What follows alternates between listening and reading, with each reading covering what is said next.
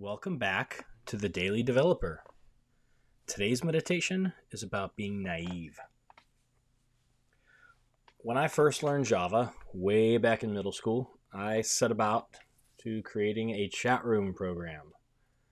Mind you, I didn't have any other friends who could run this program on their computers, so there was literally nobody to chat with. I also didn't know how hard it would be. I used AOL Instant Messenger every day I thought, how complicated could it possibly be? I ended up writing what I now know as a protocol. I used sockets and streams and wrote parsers for string based commands that would be issued over these streams and interpreted by the software. I didn't really know that that was supposed to be a hard thing to do, so it didn't feel hard. I just figured it out.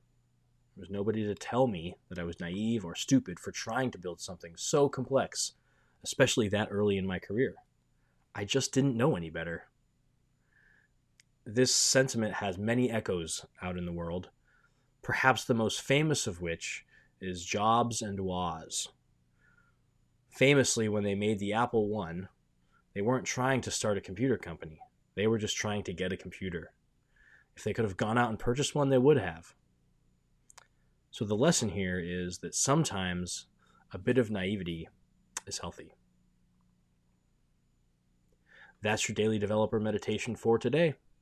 Just a reminder that we publish to Substack every day, so be sure to subscribe to receive your daily developer meditation directly to your inbox. Thanks for listening.